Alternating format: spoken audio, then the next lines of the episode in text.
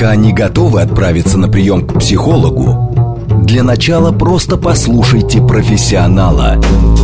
Примерьте расхожие обстоятельства на свои, личные. Программа предназначена для лиц старше 16 лет. Личные обстоятельства. Добрый вечер, дорогие друзья. С вами Вероника Романова. Это программа «Личные обстоятельства». И сегодня мы поговорим об одной из самых важных и сложных тем – эмоциональное насилие. Это то, что может причинять огромный вред и психике, и физическому здоровью, но то, что почти невозможно доказать и почти невозможно даже распознать, что это с тобой происходит. Или что ты сам кого-то обижаешь. Пишите ваши вопросы. СМС-портал плюс семь девять два пять четыре восьмерки девять четыре восемь. Телеграмм для сообщений говорит МСК-бот. Э, прямой эфир восемь четыре девять пять семь три семь три девять четыре восемь. Звоните. Отвечает на наши вопросы. Сегодня клинический психолог, гештальт-терапевт Ирина Смолерчук. Ирина, добрый вечер. Добрый вечер. Э, когда мы говорим о, о том, что э, происходит какое-то насилие, то, конечно, в основном мы сразу хотим защитить женщин, детей и всех слабых, да? Но это если мы говорим о физическом насилии, оно, конечно, недопустимо, и эмоциональное насилие тоже недопустимо. Но каков портрет того самого человека, который является жертвой? А, ну, здесь мы сразу исключаем ребенка, потому что ребенок э, жертвой. Э, да, ребенок э, по всем характеристикам всегда является жертвой. Когда родители говорят, да он заслужил, да как с ним иначе, а, да как ему доказать, а как до него донести, то лучший способ это через заднюю а, часть, э, через филе объяснить ему что-то. Это, конечно, история всегда про ребенка жертву, потому что он слабее своего обидчика. Неравные силы. А дальше давайте разбираться. В остальных случаях жертвой мы, как правило, в, ну, в процессе своей жизни однажды были все.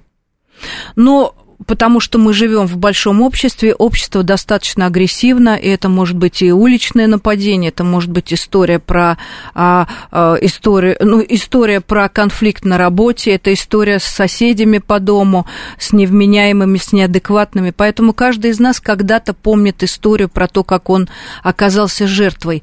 Но поскольку мы говорим о, о психологическом насилии, конечно, мы будем а, касаться тех людей, которые бесконечно в этом живут потому что э, все-таки стать жертвой нужно э, изначально получить э, некое э, сценарное воспитание, где родители были насильниками для своего ребенка. Они создали вот этот самый такой э, паттерн паттерн жертвы, э, когда э, какие признаки основные с ребенком, да? Э, ты всегда во всем виноват, я тебя ударила, потому что ты меня довел, я тебя накажу, потому что ты по-другому не понимаешь. То есть во всем виновата жертва. Это первый признак. А дальше мы говорим про ощущения самой жертвы. Ну, про ребенка я не говорю, еще раз повторюсь. Ребенок во всех случаях жизни всегда жертва. Дальше, когда мы вырастаем, у нас все-таки появляется, даже если мы выросли в семье родителей садистов, абьюзеров, у нас появляется глоток свободы, где мы можем оторваться от такого кошмара, да, если ты старше 18 лет, возьми в руки лопату, иди за работой, отсепарируйся от своей системы э, садистической и научись жить по-другому. Вот где начинается эта жертва? Там, где она всем жалуется в 18 лет. Но я, к сожалению, да, я страдаю в своей семье, но я не могу пойти работать, дворником же я не пойду. И вообще меня отдали не в тот институт родители. И вообще меня женили не на той женщине, женщине родители. И вообще они не купили мне отдельное жилье. Понимаете, что происходит? Угу, да? Угу. Человек повзрослел, паспорт ему дали, а внутренней зрелости он не обрел. И в этом не стоит обвинять людей. В таких а, позициях жертв живет огромное количество в обществе людей, потому что им на настолько внушили, что они никчемные, что они уродливые, что они эмоционально незрелые, что они сами во всем виноваты в своих э, жизненных невзгодах, что если, как говорится, человека называть свиньей, он научится хрюкать. Вот так же и в этой истории. Пожалуйста, не обвиняйте своих друзей, своих близких за то, что они не могут взять себя в руки и развестись с этим садистом мужем или оторваться от родителей. У них нет другого сценария по выживанию. И мы с вами видим этих людей, которым нужно протянуть руку. И надеюсь, что мы сегодня об этом поговорим. Да, мы сегодня говорим о психологическом насилии, о том, как его распознать, э, о том, как понять, что э, кто-то в нем находится или кто-то э, обижает людей близких, да. обижает коллег или, возможно, даже соседей по лестничной клетке. Да. Но если э, все-таки говорить о внутреннем состоянии, как можно понять, что ты находишься в психологическом насилии? Вот помимо чувства вины, какие еще э, есть сигналы того, что это не просто бытовая ссора, что это не просто какая-то конфликтная ситуация, которая повторяется из раза в раз, а это и что ты действительно не виноват? Первое, э, что испытывает человек примерно с 9 лет, даже если он растет в абьюзерской семье, как правило, это и мать и отец, они в этом смысле играют красивую э, совместную партию. Ну, это такая созависимая история. Ребенок начинает понимать, э, чувствовать себя несчастным. Вот ему везде плохо. Он пошел в школу, его там обижают все. Ну, потому что а, сегодня уже, по-моему, каждый родитель знает, что если ребенок стал жертвой а, буллинга, да, это первые вопросы, все педагоги бегут сразу в семью разбираться, что там за родители-садисты. Не может быть ребенок с хорошей идентичностью, с нормированной самооценкой, он не может подставить себя под удар коллективу. Он умеет отстаивать свои границы. Не вероломно, а вполне себе вменяемо. И вот когда ребенок начинает понимать, что э, видеть по сравнению с другими, что травят только его, э, в классе уже в начале начальной школе начинают издеваться только над ним. Дальше следующий этап, он включается в процесс издевательств. Для чего он это бедный делает? Для того, чтобы отвести от себя удар. Не потому, что это доставляет ему удовольствие, а для того, чтобы самому выжить. Вот когда он начинает понимать, что он не получает удовольствия от любви матери, он ее боится – он бесконечно напряжен и тревожен, как бы заслужить ее расположение. Чем это можно сделать? Даже те же отличники порой являются жертвами абьюза. Или, например, человек вырастает, подросток, и думает все время о том, как мне заслужить расположение а, подросткового сообщества. Я, наверное, должен их там кормить, угощать, что-то им дарить. А, а, девушка говорит, я должна со всеми юношами быть в, каким-то, в каких-то интимных отношениях, иначе меня никто не любит. И когда я ее спрашиваю, а что это было для тебя, такая ранняя связь? Это была какая-то страсть, это Ромео и Джульетты, э, шекспировские истории. Она говорит, да ну нет, вообще нет. Ну а что тебя побудило? Ну это же небезопасно в 14 лет. И я слышу от такой девочки, я не могла отказать. Это история про то, как она уже чувствует себя настолько виктимальным объектом, объектом абьюзинга. Она считает, что только выслуживаясь перед обществом, она достойна какого-то внимания. Когда человек бесконечно заслуживает от общества к себе расположения, вот в этом месте надо напрячься. А почему меня не могут любить просто за то, что я есть. Вот он первый сигнал. Давайте поговорим о методах этого самого абьюза, психологического насилия. Вообще, э, как э, э, формируется это поведение, как туда попадают те, кто потом от этого страдают. Ведь если сразу знать, то, казалось бы, можно не вступать в эти связи, но э, там ведь есть подводные камни. Но ведь все очень замаскировано. Вначале ведь абсолютно идеалистическая картина. Абсолютная сказочная, недостоверная история о связи. Но если мы говорим с вами, оставим тему детей и родителей, потому что это, в общем, преступная история, и всегда виноваты родители. Прямо вот а, а, совершенно... Как аксиома. Да, да, правда. Виноваты не в том, чтобы их обвинять и наказывать, а в том, чтобы они прямо сегодня да, обратили внимание на свое поведение, где они обвиняют, где они э, ребенку назначают санкции. Вот в этом месте, пожалуйста, помните, что нельзя воевать с тем, кто слабее тебя. Это преступление. В остальных случаях вот привожу такую красивую романтическую историю. Да, встретились люди, и вдруг один начинает вести себя настолько восторженно, что а, второй вдруг чувствует, насколько он погружается в эту красоту отношений. Он всю жизнь ждал этого. Я, да, вот эти истории, ну, вспомните, вообще вся классика, все классики, которые брались описывать любовь, это же, в общем, больная любовь всегда. Ни один классик не, не прославился на истории здоровой любви да, где были равные отношения. Потому что скучно. Абсолютно. Ну, абсолютное болотище, да, где мы понимаем друг друга, где мы друг друге не растворились, где мы чувствуем потребности свои другого, где мы чувствуем э, здоровые границы другого. Ну, скучище. Да, о чем там рассказывать? Ну, да. о чем рассказывать? Вспоминайте Бунина, э, Толстого, Шекспира. Но это просто больные, созависимые, травматические драмы, из которых как раз психология психоаналитики писали нам пособие, да, по диагностике. Возьмите вот любую такую историю с абьюзом, как она началась. Боже мой, я всю жизнь мечтал о таких глазах. Все, что в моей жизни было, это мусор. Это стыдно и страшно вспоминать. Я перестал есть, я лишился сна, я схожу с ума, я в каждой прохожей женщине вижу твои глаза, вижу твой стан, очертания твоей талии. Я схожу с ума. Если ты меня разлюбишь, в тот же вечер я, я умру. умру. Да? Вся классика музыкальная, опять опять же, которую мы признали и слушаем из поколения в поколение, она тоже про нездоровые эмоции. Пожалуйста, любое произведение, которое у вас звучит сейчас в голове и трогает ваше сердце, это произведение про нездоровые чувства.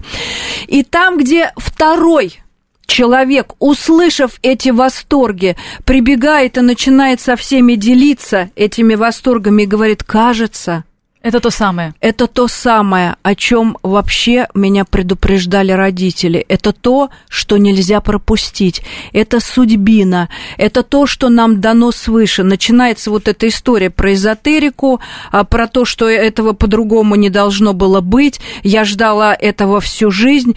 И ты представляешь, он целый день мне пишет, он целый день мне звонит, он бросил работу и ждет меня там, не знаю, на коврике у порога, но, внимание, это история про абьюзинг. Вот так она начинается. Так она начинается, где человек, как мы любим сегодня говорить, вламывается вообще в просторы вашей безопасности, ваших границ и начинает вершить свою власть. Дальше что следует? Контроль.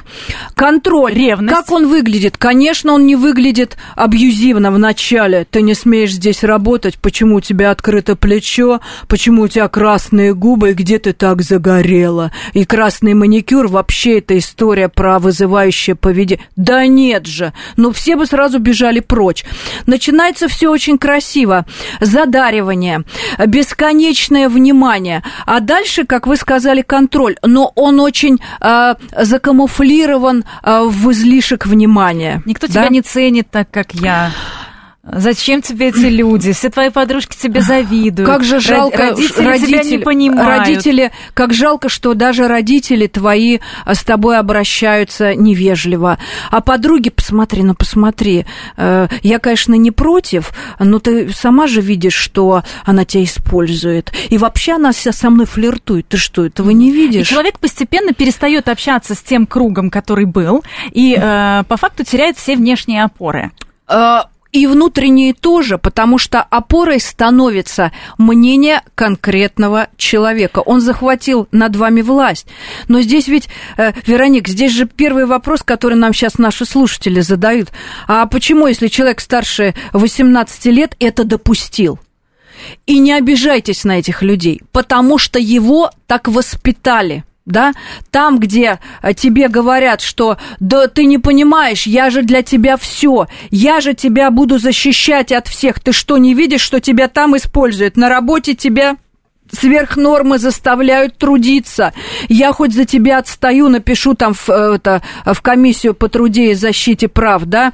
Э, Тво, твои дети тебя используют, да родители тебя на дачу тащат, батрачить заставляют, да и дальше, дальше человек буквально погружается в эту власть э, другого, э, и для него он выглядит как кто? Как забота. Как, как спасатель. Как да. спасатель. Дальше работает, кто нас сейчас слушает, грамотные наши э, слушатели, включается вот этот знаменитый треугольник Карпмана, да, там, где у человека появляется спасатель, он чувствует себя спасенным, на самом деле это позиция жертвы, и охотно распускает перья и понимает, что наконец в моей жизни появилась вот эта самая внутренняя опора. А психоанализ в это время стучит тебе в голову. Все люди разумные, даже все, кто не читал психоанализ, у них включается очень серьезная внутренняя ответственность. И так работает наша часть мозга рационально, особенно у женщин. У мужчин не очень. Не обижайтесь, мужчины, у вас просто э, одновременно не может быть несколько функций. А мы, поскольку рождены, чтобы рожать и размножаться... Мы многозадачные. Мы, да, мы да. многозадачные. И в этом месте нам где-то женщина в голову, какой-то маленький э, чертик, наш внутренний критик или маленький обиженный внутренний ребенок, он говорит, нам говорит, слушай, а тебе не кажется, вот как вы сейчас, Вероник, сказали, что у тебя э, не осталось собственных опор? Раньше ты опирался на родителей, которые тебе говорили, сюда ходи, стой там и иди сюда, да, вот какие-то такие двухсмысленные послания, и ты разрывал себе сердце. А сегодня этот человек взял в оборот и говорит, слушай, а тебе это не идет, я купил себе море нарядов, э, ты будешь у меня ездить на лучшей машине. Но даже если он этого еще не делает, то, по крайней мере, обещает. Вас это настолько купило, но, во-первых, здесь возникает ощущение а, внутреннего внутренней зависти самой себе, и вам очень хочется про это протрубить э, всем своим подругам. Смотрите, насколько я достойна, когда вы надо мной измывались и говорили, что я никогда не встречу э, достойного мужчину, что мне с этим не везет, и такая у меня горькая э, доля бабья. И вдруг, смотрите, он завтра мне обещал это, а послезавтра то. Про это так хочется всему свету прокричать. Люди, смотрите, какая я счастливая. Хорошо, если найдется вменяемая новая подруга, которая скажет, слушай, а вообще-то в жизни есть баланс э, энергии, и тебе придется за это чем-то платить. Чем ты готова за это платить? А женщина, подруга, окрыленная вот этим чувством, она отвечает, а я готова платить своей любовью. Ну, чудес-то не бывает, да? Самая страшная история в моей практике была, когда на второй день знакомства э, пациентка мне написала, э, что сегодня получила в подарок ключи от автомобиля. я ей сказала, что это э, психопат. Она, Катерина Геннадьевна, вы мне разрушили вообще миф о женском счастье. Зачем я вам писала об этом? Мне надо было этим наслаждаться. Но в реальности, да, вот мы сейчас рассказываем, как это все э, красиво начинается, но именно этот человек, который получает власть над своей жертвой, он ведь потом и способен разрушить и самооценку, и с этого пьедестала столкнуть. Именно он как раз э, и может обидеть сильнее всего и начинает это делать. Как только жертва, ну мы так будем говорить своими э, словами, да, как только жертва вдруг начинает осознавать, что, нее, что с нее за автомобиль, за внимание, за ресурсное время, за потраченные какие-то другие средства на нее начинают требовать э, такого же внимания, отказа от общения с родителями, с друзьями, от привычной среды, э, какие-то подвижки на работе требует выделить, там, ты не работай по субботам, будь со мной, что за жизнь жизнь, да, а человек говорит, а мне дорога моя работа, я там делаю блистательную карьеру. Нет, ты должна быть женщиной и вообще варить мне борщи, я тебе все обеспечу. И вот в этом месте, где человек идет на сделку со своей совестью, которая ему говорит, слушай, а у тебя есть своя жизнь, ты не можешь отдать ее другому, каким бы богом он для тебя сейчас не был. Это история переменчивости. Опирайся в большей степени на себя, и но наслаждайся отношениями. Если человек из этого баланса баланса выскочил, потому что его обучили родители быть послушным, угодливым, вот они э, символы, да, угу, жертвы, угу. то в этом месте в нем начинает работать вот этот внутренний ребенок, который говорит, слушай, а мне нехорошо, я за эту машину должен отработать каким-то первертным сексом, который мне не подходит, а вот за его внимание, за то, что он там тебя куда-то отвез, а ты теперь должна бросить любимое дело и варить ему харчо там по эмеретински. Тебе же это не нравится. И вот великое счастье, не пугайтесь этого осознавания. В этом месте начинается дорога к себе, правда, через кризис жертвы. Вот о чем мы сегодня говорим, где человек, наконец, признает, что я вообще-то жертва психологического насилия, и не нужна мне эта машина ценой моей свободы. Это хорошо, если осознает, но ведь как бывает, что на самом деле не осознает, попадает в полную зависимость, и дальше э, человек начинает э, обвинять другого в тех чувствах, которые сам провоцирует. Например, пропадает, а под, э, и когда ему спрашивают, а где ты был, он говорит, ты такая ревнивая я был невыносим. вынужден Хотя... выключить телефон, потому что ты без конца мне звонишь. Да. И, и человек начинает испытывать а, вину за те чувства, которые абсолютно естественны в да, этой ситуации, да. и перестает доверять себе. Да. То есть самое страшное, что да. вот эта внутренняя опора, она вообще начинает смещаться, она начинает разбалтываться. Она смещается на другого человека, а такого в природе быть не может. Мы не можем опираться на другого человека, мы же не дети. А да? потом начинается, что ты растолстела, там еще что-то и так далее. Постарела, есть... у меня нет влечения к тебе, потому что у нас был тогда скандал, ты меня оскорбила, да? Опять начинается что, по-русски говоря, манипуляция. Я вынужден признать, что к тебе перемены, э, что-то изменилось к тебе, и в этом виновата ты. Да. И вот начинается эта череда постоянных скандалов, да. где человек чувствует себя виноватым даже за то, что э, на самом деле он делает вполне логично. И если бы не был отрезан вот этот э, круг общения, родители, друзья, коллеги и так далее, то, возможно, кто-то со стороны бы и подсказал. Но как раз опасность в том, что подсказать здесь э, некому, а себе доверять уже не получается. Ты ликвидировал сам эту поддержку, в тебе внутренних опор нет, и ты вынужден опираться на того, кто тебя мучает. И здесь возникает э, такая история, как стокгольмский синдром. Мы начинаем оправдывать своего же мучителя. Да нет, ну, конечно, я виновата. Конечно, но, я растолстела. Ну, конечно, я растолстела. Я жрала, и мне об этом говорилось, я это игнорировала. А здесь ведь вопрос с точки зрения глубины травмы выяснить, а почему я сжрала-то, для чего я это заедала? Значит, мне тогда уже было с ним плохо.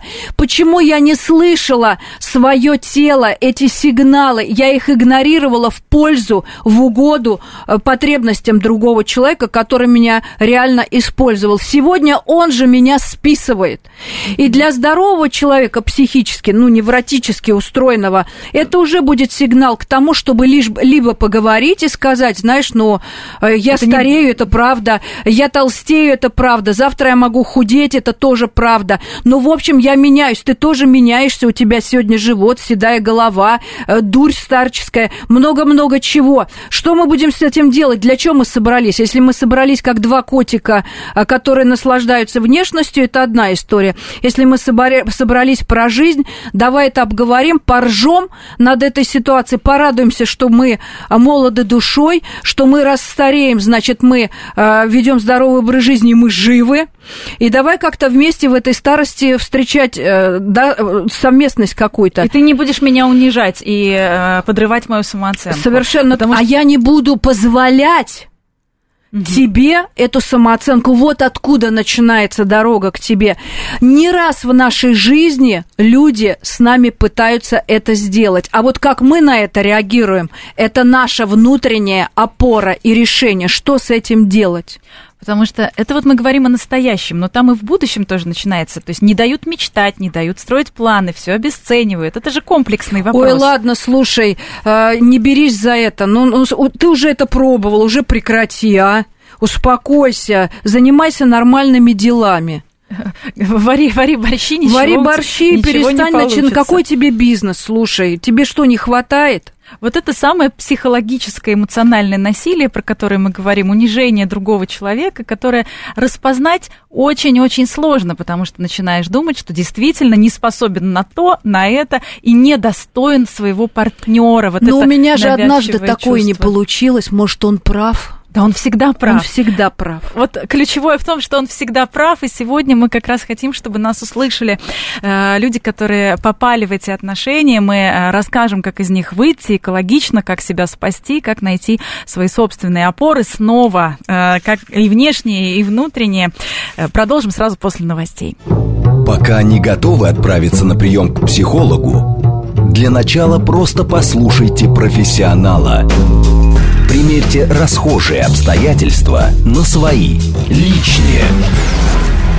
Еще раз добрый вечер, дорогие друзья. С вами Вероника Романова. Это программа «Личные обстоятельства». Мы сегодня обсуждаем психологическое и эмоциональное насилие. СМС-портал плюс семь девять два пять четыре восьмерки девять четыре восемь. Телеграмм, говорит МСК-бот, для ваших сообщений. Прямой эфир восемь четыре девять пять семь три семь три девять четыре восемь. Звоните, поговорим. А сегодня вместе с клиническим психологом, гештальт-терапевтом Ириной Смолерчук. Ирина, еще раз добрый вечер. Добрый вот вечер. начали говорить о том, как с идеалистической картины это все начинается и переходит к требованиям, скандалам, к постоянному постоянному э, желанию не доверять своим чувствам, страдает самооценка, вечное чувство вины, э, что ты сделал что-то не так, э, саркастические шутки, высказывания в твой адрес. Но это в личных отношениях, мы с вами сейчас очень подробно до новостей разбирали, но мы с этим ведь сталкиваемся и на работе, от своих коллег, от своих начальников. Как это проявляется? Как, распо... как понять, что ты действительно здесь тоже не, не прав, а, а, а здесь на самом-то деле надо сказать стоп, хватит? Ну, а, например, в open space, да, где несколько людей сидят в одном помещении, обычная совершенно бытовая история. Одному жарко, другому душно, третьему холодно. И в этом месте люди а, должны а, научиться а, слышать потребности друг друга. Здесь история про компромисс. Где начинается насилие? Где один человек начинает требовать выполнения личных условий. Мне очень холодно, закройте окна да, но там, где тебе холодно, всем остальным комфортно, придется э, Одеться. надеть свитер. И напротив, да, если тебе очень э, жарко, тебе придется просто раздеться, подстраиваться под э, общую такую атмосферу коллектива. Надо, надо помнить о том, что мы все существа социальные. И сегодня, когда мы говорим о насилии, мы забыли сказать, что там, где добавляется уже насилие такое активное, Э, давящее, автократическое, там начинаются все виды насилия, с которыми мы сталкиваемся. Это может быть экономическое насилие. Начальник приходит и говорит, если вы в субботу не поработаете сверхурочно, вы не получите свою э, бонусную часть э, зарплаты, премию, хотя она человеку предназначена совершенно за другие функции. Начинаются уж у начальника инструментов для насилия экономического, психологического, предостаточно, когда возникает иерархическая э, ветвь, да, в этом смысле человек абсолютно не равен. Он, как правило, находится в лучшем случае в подчинении, а в худшем у начальника самодура буквально жертвой, да. Или, например, даже люди, а, линейные сотрудники, кажется, что они между собой а, в правах и обязанностях равны, равны кажется. Но один а, смеет опаздывать и за это не получает претензий от начальства, а другой, бедняк, бедняга задерживается на два часа и за это не получает доплат. А, здесь история про насилие? Нет. Нет, здесь история про то, что человек выбирает жить в таком режиме и не обсуждает этот режим со своим верхним руководителем. Он готов, он рад и счастлив быть жертвой. Ему эта история нравится. Я очень часто слышу в open space, смешно про это рассказывать, но это уже превратилось а, в такую больную тему. У нас в Москве много красивых в Сити open space, где люди в комфортных условиях, но близко друг к другу сосуществуют. Ну, да? сейчас не так близко, сейчас у всех дистанция. Ну да, да, да. Тем не менее, не в отдельных кабинетах. Я слышу истории про то, как люди а, а, крадут личные вещи друг друга, не буквально. А, например, ими пользуются пользуются, да, берут в короткое пользование, там, зарядку, а, бутерброд съели из э, чьего-то лотка. Кажется мелочи, но это вызывает у другого человека, у хозяина этих вещей ощущение чего? Вероломности, вторжения, ощущение того, что тебя э, как-то насильно использовали. Твои, твои границы. Твои да. границы, да. Ну вот, кстати, по поводу границ, а, сейчас, а, мне кажется, есть такой тренд на защиту своих границ. Опять же, тоже это касается офисов и э, тех же Наслушались психологов. Когда, когда наоборот, настолько они становятся жесткими у человека. Нездоровыми. Что, что даже профессиональные претензии, они, в общем, как об стенку горох. Совершенно точно. Сегодня мы, психологи, уже говорим о новом современном тренде – так Это называемым. такое, знаете, насилие не трогайте меня. Насилие не трогайте, вообще все мне должны. Скажите спасибо, что я здесь, и вообще отойдите от меня, благодарите вообще за то, что я вам не навредил. Называется это сегодня новым э, термином «эготический экстремизм» да, Вероник, сидите от меня подальше, мне это неприятно, да, Вероник, меня вообще раздражает э, ваше голое плечо, вот я, например, себе такого на работе позволить не могу, и вообще меня бесит ваш загар, потому что я полтора года уже не была в отпуске, и дальше на человека сваливается буквально...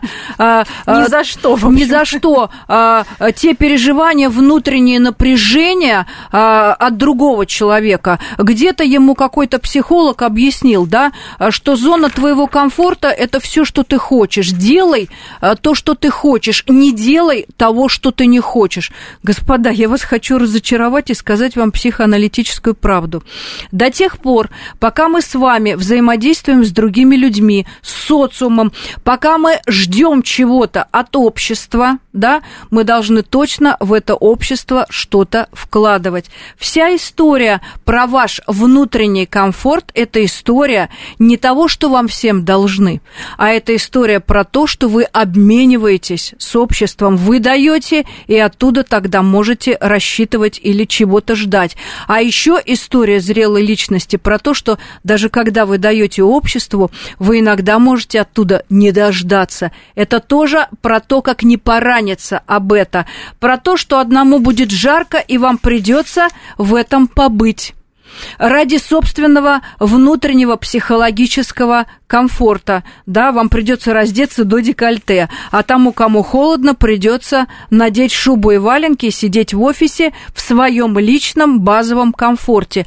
Вот что такое взаимодействие с обществом. И вот этот эготический экстремизм, где люди говорят, а я не готов э, платить ЖКХ, меня не устраивает эта услуга в принципе, и вообще я не доживу там э, до капремонта, и вот эти дурацкие рассуждения, мы все члены каких-то сообществ, где есть правила и уставы. И будьте любезны в семье это учитывать а, потребности стариков, а, потребности ребенка. Вот, кстати, и про, в обществе кстати, тоже. Кстати, мы начали про стариков. А, действительно, психологически они очень много сталкиваются с психологическим насилием. Да, это от, правда. В том числе от своих взрослых да. детей, потому что люди зави- за- начинают быть зависимыми. Вот здесь тоже нам нужно об этом сказать.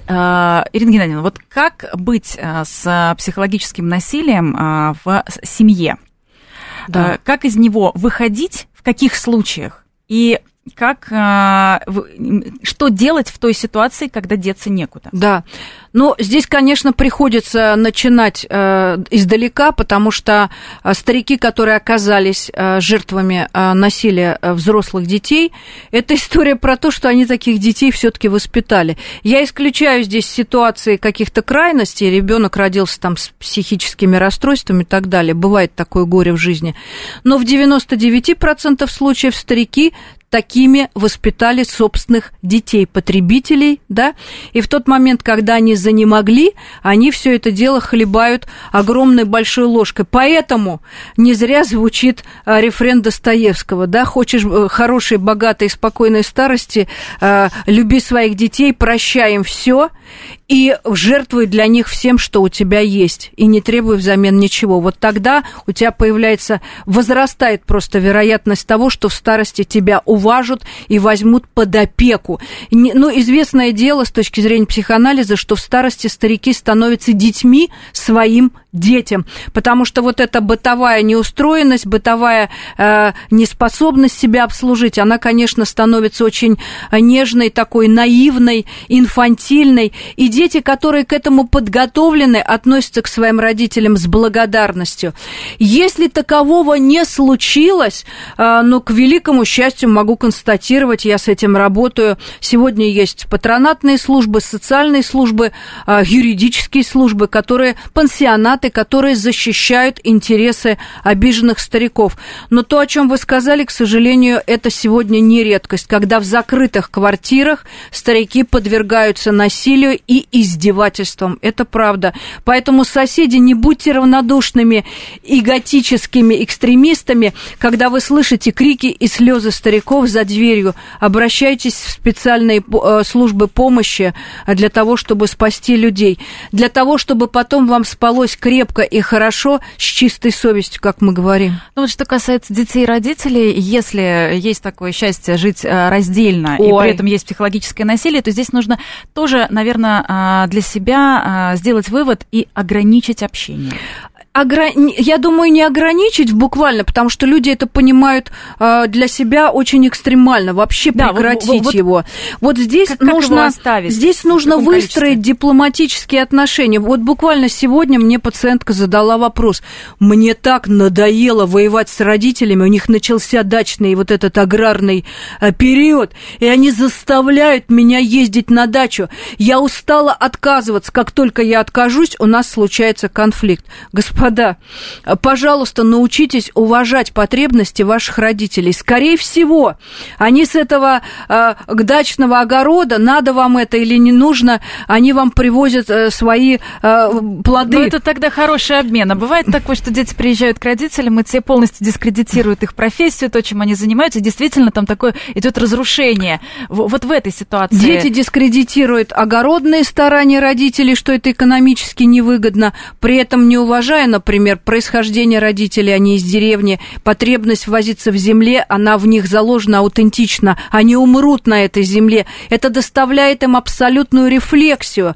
И дети этого не хотят видеть. Давно ли они стали городскими? Они же дети деревенских людей, выходцев, аграриев, например, да?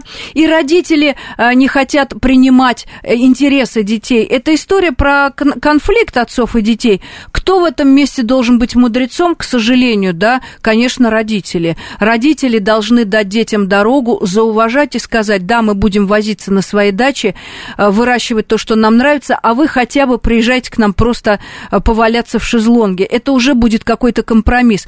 Если родители заставляют вкалывать детей после работы на ненавистном огороде, это история про формирование конфликта интересов. Здесь, конечно, люди должны уважать взаимность. Там, где не начинается насилие, да, где оно не начинается, там, где мы уважаем свои границы и чувствуем, где начинаются границы других людей. Вот она, взрослая модель ненасилия друг другу. Вы рассказываете модель насилия и со стороны родителей, и со стороны детей. Поэтому, конечно, они будут противиться друг другу.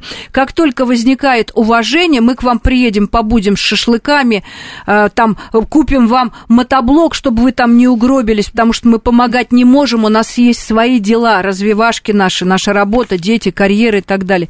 И родители тогда понимают, э, где есть помощь адекватная, а где есть абсолютное отвержение. Ведь всегда конфликты – это про отвержение. Если родители говорят, мы вас понимаем, но не можем при всем своем старании, вот где начинается диалог. Ирина Геннадьевна, а как выходить из а, психологического насилия в семье, когда это муж и жена, и есть дети, что нужно делать, и можно ли исправить эту ситуацию? Вообще можно ли ждать от абьюзера, что он изменится? Ой, какой хороший вопрос. Начинать всегда нужно с понимания того, что я жертва что я никакая не тварь конченая, э, э, тварь дрожащая или право имею, вспоминайте классика, где я начинаю осознавать свое право на уважение, на принятие моих интересов и потребностей, если они не расходятся в корне э, с потребностями, общими потребностями и правилами семьи. Но с чем я сегодня встречаюсь, опять же, вот абьюзинг, да, мы сейчас говорим как будто бы в контексте мужчин,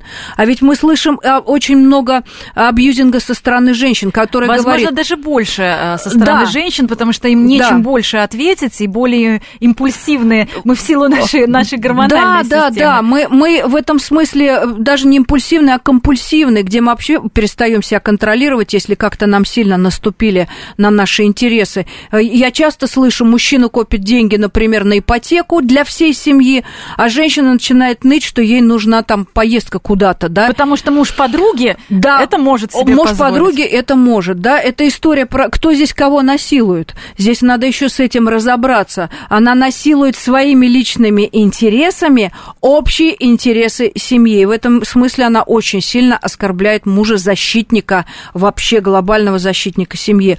Что касается а, того, как распознать это в себе, но я уже сказала сегодня, общий дискомфорт и абсолютное отсутствие игривости и счастья, где человек начинает контролировать каждый шаг, каждое слово, даже находясь в зоне ядерной безопасности на территории своего дома. Там мы можем быть собой абсолютно немытыми, не бритыми, не крашенными, злыми, дурами, какими угодно – нам кажется, что это наша вотчина, где нас все любят и принимают уставшими, не желающими готовить борщ. И вдруг, если женщина чувствует, что она находится в бесконечном поведенческом контроле, а я сейчас скажу вот это, а что за этим последует? Она а все время он не будет со мной разговаривать, да, или она будет да, молчать да. несколько суток. Вот, вот она история про абьюзинг. И, да. и как, как выйти, как, что, что нужно Первым делать? делом осознать, что я жертва угу. ситуации, я имею право а, высказывать свое мнение, если оно не противоречит интересам и уставу семьи. Вот угу. то, о чем мы сейчас угу. сказали, да, про Мальдивы, Вспомнить, да? Вспомнить, наверное, про своих друзей, про свои какие-то Вспомнить опоры, про, про тех то, людей, есть люди, которые да, нас принимают, да, уважают, да, и которым да. с нами, в общем-то, хорошо. Которые, которые нас принимают. Вот я, вот есть у меня сейчас такой номер телефона волшебный, а, я его нажму а, в 2 часа ночи, а человек мне скажет, слушай, а дружба это понятие круглосуточное, как Зощенко говорил, да, и э, я не могу тебе там помочь материально, но я хотя бы тебя послушаю. Да, правда, тебе там плохо. Да, правда, ты контролируешь каждый шаг. Так нельзя в семье. Мы же там восстанавливаемся. Это же наше психотерапевтическое поле, где нас должны защищать от любой нашей дури. За нас должны пойти в бой. Если нас каждую фразу и слово, и поведенческое э, какой-то э, репертуар контролирует, это история про то, что э, нам ставят условия, какими мы должны быть, чтобы нас любили. Но это, во-первых, не про семью, во-вторых, это не про любовь, а в-третьих, это насилие. Ну и, э, наверное, нужно какие-то обретать и свои внутренние тоже опоры, понять, что ты любишь, что тебе нравится, в чем ты все-таки специалист. И опять же, чтобы материально тоже, наверное, постараться не, за, не зависеть, потому что абсолютно. эмоциональное насилие психологическое, в том числе и э, экономическое абсолютно. в рамках семьи. Если меня экономически насилуют и говорят, ты сегодня слишком много истратила, нет, но если вы точно в себе не обнаруживаете такой синдром, как мотовство, ну, правда, да, вы пошли за хлебом, а притащили шубу восьмую, но здесь, правда, стоит это обсудить со специалистом. В остальных случаях, если вы рассчитывали, потратили на то, что необходимо семье, вы эти интересы согласовываете, но вас все равно постоянно зажимают, упрекают, обвиняют, конечно, это история про то, что вам здесь некомфортно, и это история про то, насколько я сейчас в ресурсе, себя содержать, о себе позаботиться, к кому я могу обратиться за помощью, за поддержкой. Много у нас сегодня звонков. Давайте успеем поговорить со слушателями. Здравствуйте, вы в прямом эфире. Представьтесь, пожалуйста. Э, да, здравствуйте. Спасибо большое, Николай. Зовут э, два момента. Вот по поводу домашнего, как говорится, насилия, вот темы насилия. Но вот мы сегодня кажется, говорим о, об эмоциональном, не о физическом. Да, да, да. Хотя Мне часто они идут, конечно, рука об руку и эмоциональном насилии. Это вот классический пример, мне кажется, это вот Москва слезам не верит. Когда он ей ставит условия, значит, о том, что, значит, ты мне никогда больше никаких замечаний не делай. Вот. Это, это неравный брак. Все-таки я считаю, что брак, они должны соответствовать друг другу по социальным, как говорится, направлениям, по уровню образования. Это один момент. И второй момент. Когда мы говорим о том, что детей нельзя, как говорится, вот э, пропагандируем даже, что детей нельзя, будем говорить, там, наказывать физически, по попке, туда-сюда. Они, в этом случае мы не понижаем ли вот этот вот порог вот этого эго, эгоизма человека, который в дальнейшем, как говорится, э, значит, вот превращается в этот эгоизм, и он не видит этого порога, что, что дозволено, а что не дозволено. Спасибо большое. Спасибо огромное за ваш вопрос. Э, Николай, сразу скажу, что у нас есть отдельный эфир. э, Мы разбирали психологию поведения героев советских фильмов, э, так что очень рекомендую. На сайте можно найти и послушать. Ирина Геннадьевна, а вот что касается Да, детей... Николай, да, про дозволено и недозволено, это хороший такой настоящий мужской вопрос главы семьи по всем признакам. Я да. еще задам а, вопросы наших слушателей тоже про детей, когда родители, наоборот, излишне опекают, навязывают удобные для себя условия, и вот вырос- выросший ребенок уже винит родителей и обижен. Какой тут может быть сценарий? Это тоже насилие, да, гиперопека, гипе, гипоопека, недоопека, это снижение а, базовых опор у ребенка, когда родитель говорит в три года ребенку, ты должен сам зайти в автобус, сам завязать шнурки, ты уже мужик вообще, ты что тут ноешь, слезы, сопли э, убери, да, это опять история про насилие, нужно э, изучать психологию возрастную у ребенка, и то же самое а, гиперопека, да, когда родители говорят, а давай я тебе сопельки вытру, сыночек, тебе уже хоть и 16 лет, но я хочу о тебе позаботиться, на тебе пирожок Или и так похороните далее. меня за плинтусом, когда Да, да, ба- да. бабушка Да. рассказывала, что внучек Да. слишком болен и не может э, без нее. Вот что касается дозволенности, существуют жесткие правила, поскольку их создает старшее поколение в семье, ребенку проще всего ориентироваться, когда у него есть прописанный устав. Это позволено, это нет. Как только он подрастает, уже папа может к 9 годам ребенку объяснить, почему это не позволено никогда. Да?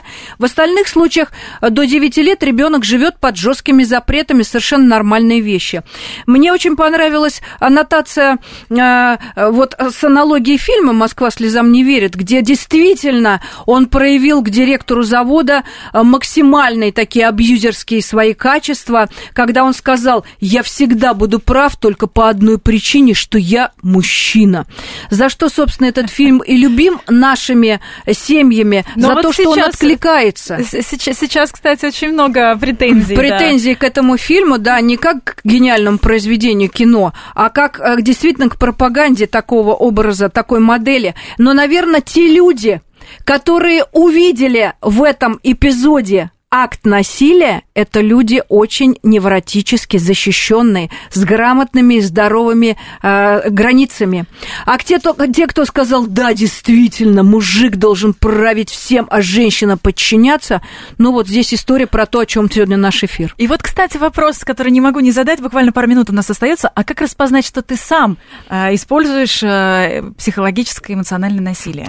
Когда вы не задаете, очень хороший вопрос, гениальный просто. Первый, а, первый ответ, если вы не задаете своему партнеру или коллеге по бизнесу, неважно, вопрос, а как это тебе?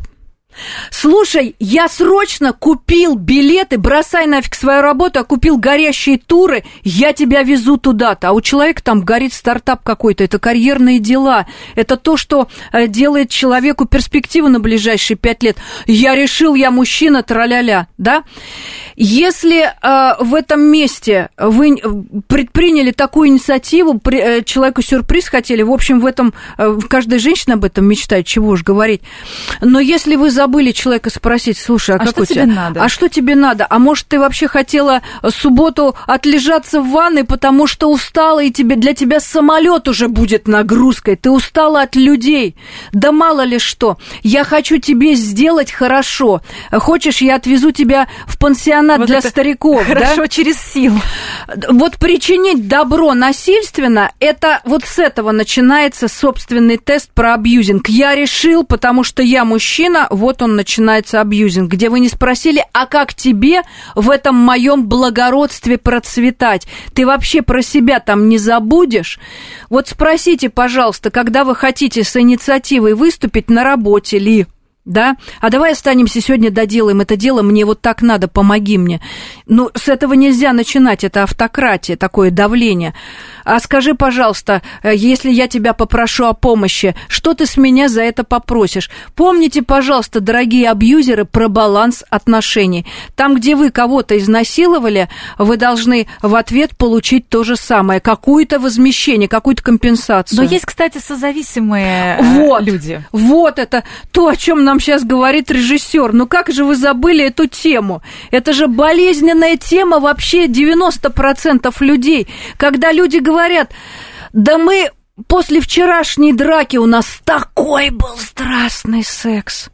А когда у нас все хорошо, Мы ну, не нам можем. скучно, нам скучно. Ну что это за жизнь? А вот когда он мне разбил нос и приехал ко мне в больницу с букетом, и там все медсестры ахнули от зависти, Мы сейчас ни в коем случае не оправдываем а, и, уж- И не рекламируем, не рекламируем, как получать случае. букеты. Мы, мы против физического и эмоционального насилия, но есть те, э, кто сам это выбирает садомаза, сознательно. садомаза, где люди не возбуждаются, их либидо заточено буквально на страданиях. Опять привет родительской семье, да, когда люди, взрослые пациенты рассказывают, вот я на моих глазах родители сначала дрались, а потом охали в спальне, поэтому у меня этот паттерн схлопнулся, что секс – это какое-то страдание накануне, это прелюдия страданий, так я и возбуждаюсь от этого. Такие вещи прорабатываются, но вообще-то люди с этим прекрасно живут и находят себе такие же аналогичные пары. Тут самое важное, чтобы всем было на самом деле Правильно. хорошо. Сегодня разбирали эмоциональное насилие. Это программа «Личные обстоятельства». До встречи через неделю.